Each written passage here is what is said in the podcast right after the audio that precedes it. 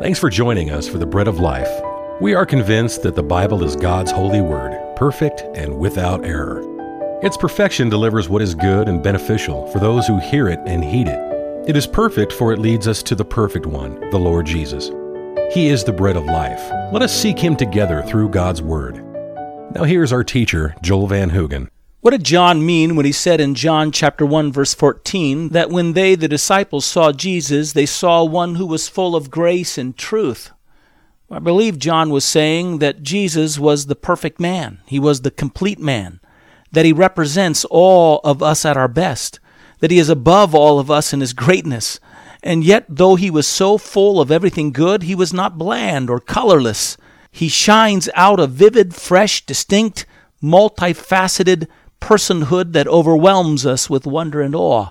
He is the universal, comprehensive humanity. He is the intended man, what God meant us to be before sin compromised us and ruined us.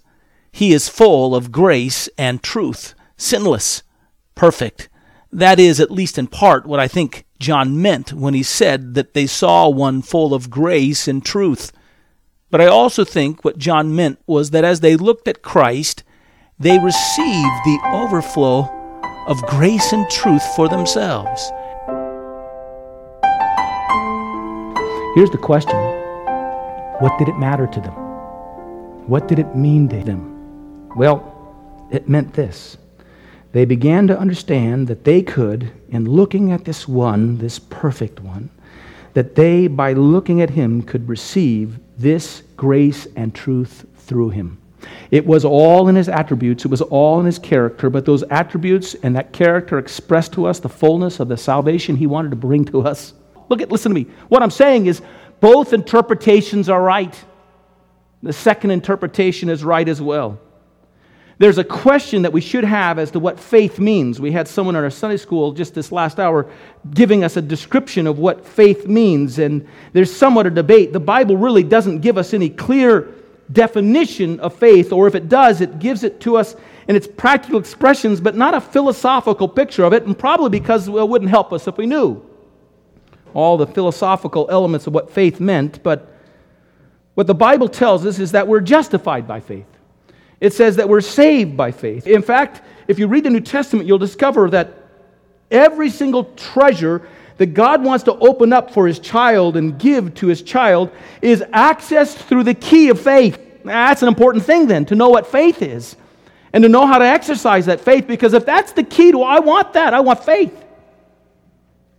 The closest that we have to a definition of what faith is is in Hebrews chapter 11, verse 1. There it says that faith is the substance of things hoped for and the evidence of things unseen. We're also told in the Bible that faith is the gift of God. Even if you don't know exactly what it is, you get the gift from Him anyhow. You don't have to know exactly what the definition is. Uh, we're told also that faith comes by hearing, and hearing by the Word of God. That as this Word is preached and proclaimed, even if I don't know what the exact definition of faith is, if I faithfully present this Word, that and you hear it, that God can give rise to faith in your life, that's encouraging. A.W. Tozer, in his book, The Pursuit of God, has as his last chapter a chapter that's called The Gaze of the Soul.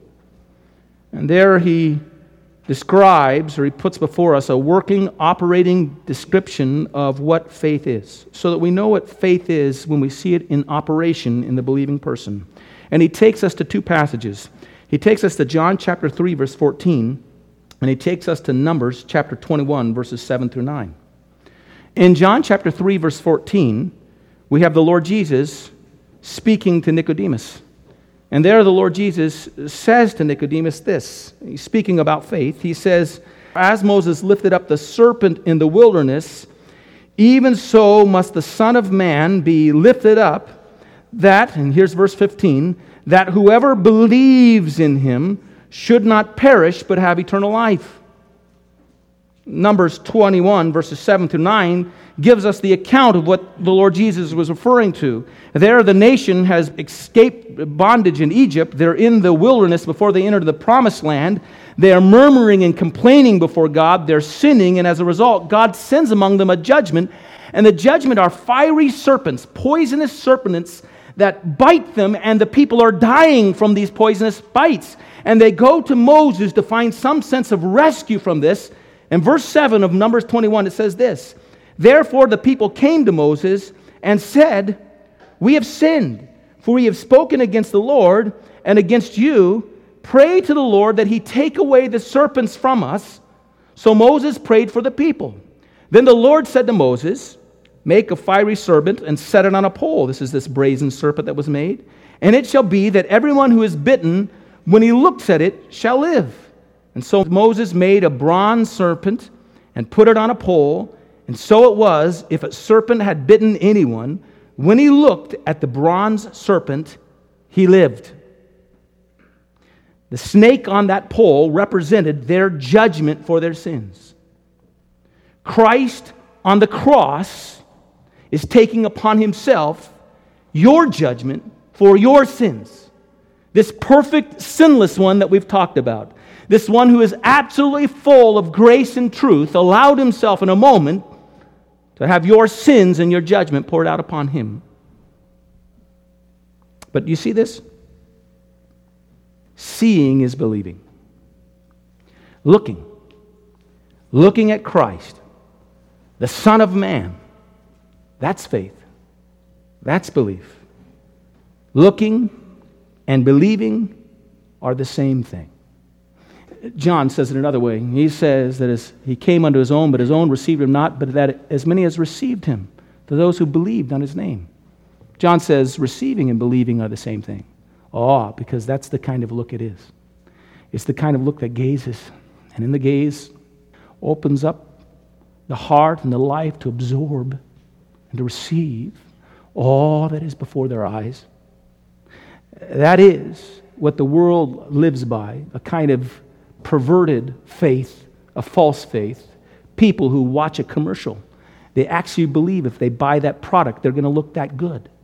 It's not even a product that has to do with looks. It's just toothpaste or a tire rim or whatever it is. They look at it and they think, oh, this will make me someone important. And it's faith, isn't it? They've received that notion in their minds. Saving faith is looking in a different place altogether. Tozer says faith is the gaze of the soul upon a saving God. And as a result, he points out that faith is that, listen to this, faith is the least self regarding of the virtues. You find individuals who are trying to measure up, they're trying to be good, they're trying to exercise them in such a way that they can be considered a good Christian or a good person, and they're measuring and studying their activities and their actions to see if they are doing better today than they were the day before, and they're constantly regarding themselves. And they'll never find victory.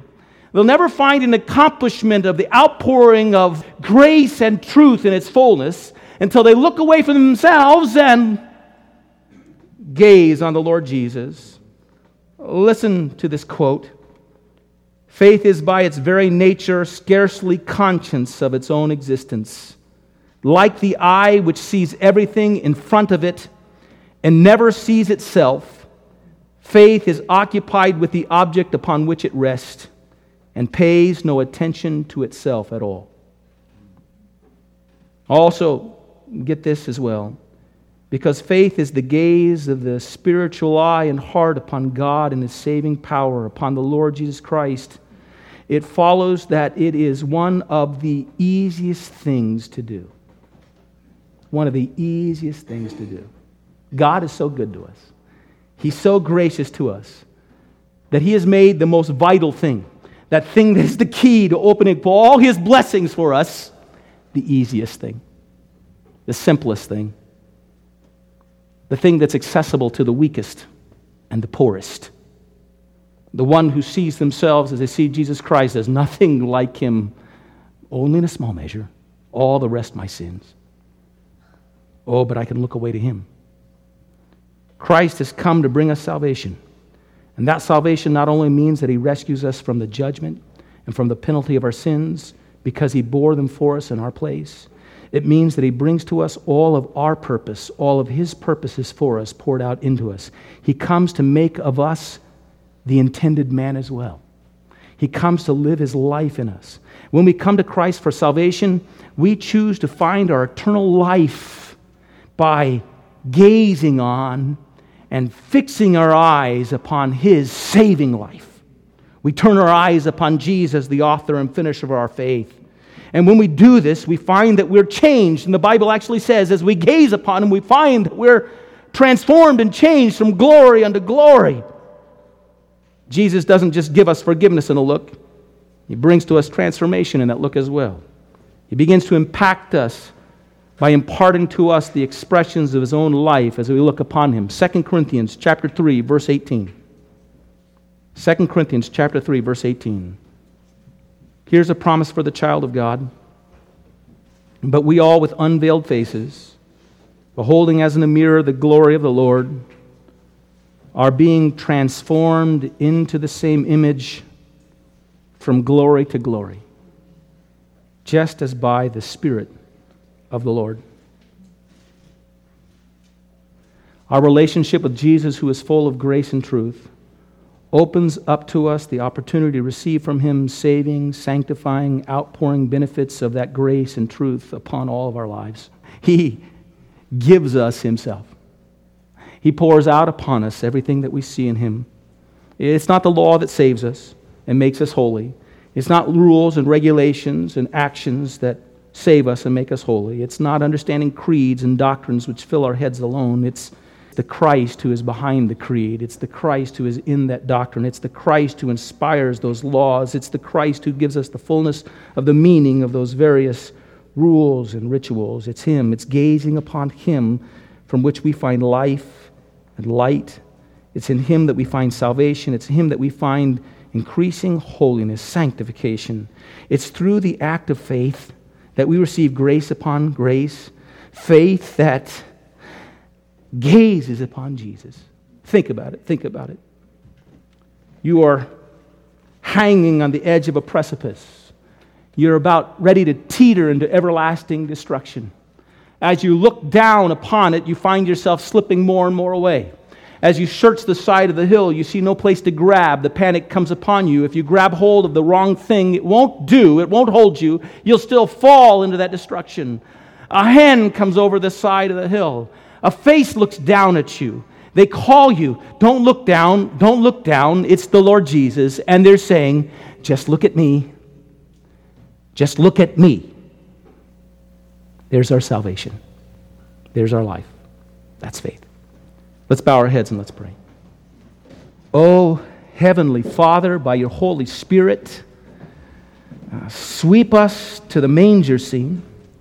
Bring us by the Sea of Galilee as well. Bring us before the cross with all of its terrors. We're on the mountainside, the Mount of Olives. We're worshiping at his feet. It's appropriate right because this is God in the flesh. He's blessing us. He's ascending now into heaven, ever to intercede for us. Now he walks among the candlesticks. His eyes are a flame of fire. He glows with holy power. Turn us back into Jesus, to gaze upon him with the receptive, absorbing, penetrating look of faith, we pray in Jesus' precious and holy name. Amen. You've been listening to The Bread of Life, a ministry of the Bread of Life Fellowship in Boise, Idaho. For a copy of this message, just call us at 208 331 4096. Until our next broadcast, God bless you.